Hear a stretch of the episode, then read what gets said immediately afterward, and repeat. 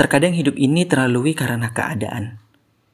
Terkadang ada dua pilihan yang selalu bersinggungan.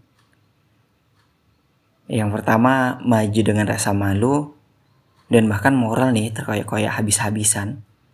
Atau mempertahankan nilai kesucian namun berujung mati. Hal ini agak pelik sih sebenarnya. Jika permasalahannya jatuh dalam bertahan hidup dengan mengkonsumsi makan dan minum yang haram, mungkin agak bisa mendapat kemakluman di mata publik. Namun, jika itu menyangkut bertahan hidup dengan menggadaikan moral individual pribadi di mata masyarakat, rasanya di sini konteks masalah besarnya. Seringkali nih manusia hanya menjudge apa yang dilakukan seseorang hanya dari apa yang terlihat, di mana itu merupakan hasil akhir dari segala proses yang menyertai hal itu. Kebanyakan orang abai dan terlupa bagaimana hasil akhir itu bermula.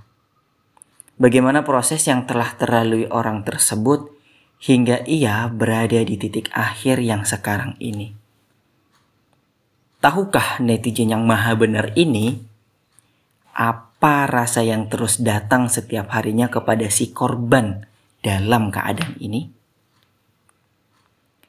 Tahukah netizen bagaimana hati yang rapuh, lunak, dan lembek itu digodok hingga menjadi overcook, liat, alot, dan keras?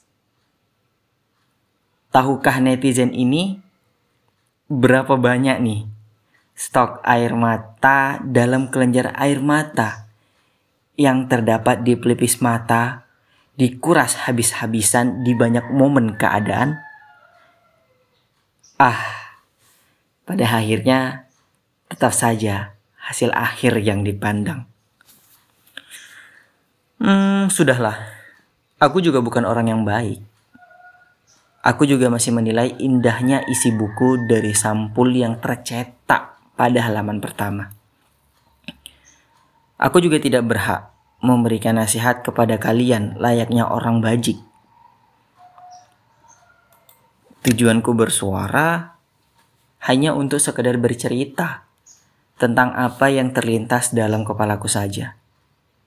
Bukankah kalau kita terlalu banyak memendam akan mengakibatkan sakit raga? Nah, aku melakukan ini untuk terus sehat. Ya kali, masih usia muda udah penyakitan karena beban pikiran. Kan sayang. Eh, by the way, dua bulan lagi aku ulang tahun lah. Gak minta kado kok. Cuman, ya cukup lah kalau untuk ngasih ucapan selamat ulang tahun aja. Tapi kalau seandainya kamu nih mau ngasih kado, aku juga nggak nolak kok. Hmm, dan gue kasih gambaran aja ya biar kamu tuh nggak bingung kalau mau ngasih kado aku itu apa. Aku lagi butuh tablet nih untuk kerja. Nggak perlu mahal kok. Yang murah aja, misalnya kayak merek Samsung. Atau enggak yang Huawei nih yang baru keluar itu loh. itu boleh juga kok. Hmm, oke okay deh. Sekian dulu untuk hari ini.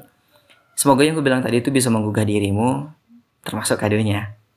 Sebenarnya masih ada kelanjutannya. Ada banyak lagi pun. Tapi untuk hari ini sampai di sini aja dulu lah. Moodnya cuma sampai sini untuk buat skrip ini.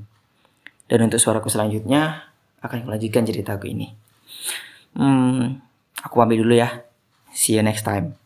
Dan jangan lupa bahagia. Terima kasih.